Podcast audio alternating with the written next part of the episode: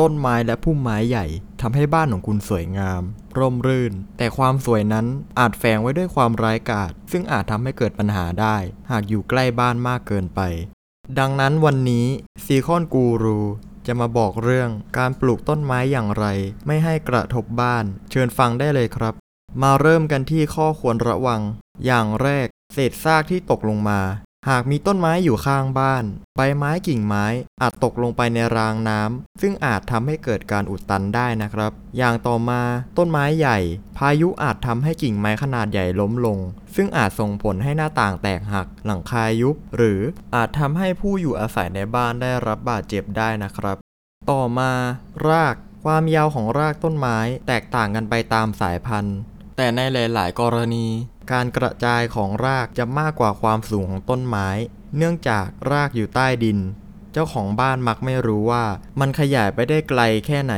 ดังนั้นรากอาจทำให้บ้านเสียหายได้ ซึ่งอาจส่งผลให้ผนังแตก และพื้นภายในบ้านไม่เท่ากัน รวมไปถึง รากของต้นไม้ยังสามารถทำให้ท่อแตก ซึ่งอาจนำไปสู่ปัญหาท่อประปา และการรั่วไหลที่อาจส่งผลกระทบต่อฐานรากได้ และอย่างสุดท้าย ความชื้น ต้นไม้นั้นทำให้น้ำในดินเกิดความแปรปรวน ซึ่งอาจทำให้ดินขยายและหดตัวได้ หากตั้งอยู่ใกล้บ้านมากเกินไป ต้นไม้จะทำให้ดินมีความชื้นรอบตัวบ้าน มีผลเสียต่อสีของผนังบ้านทำให้ผนังหลุดลอกโป่งพองได้ ทีนี้เรามาต่อกันที่เรื่อง วิธีเตรียมการและการป้องกันกันนะครับ 1. เลือกพันธุ์ไม้ที่เหมาะสม ทั้งสภาพอากาศและความแข็งแรง รวมทั้งการแผ่ของใบไม้ กิ่ง และก้าน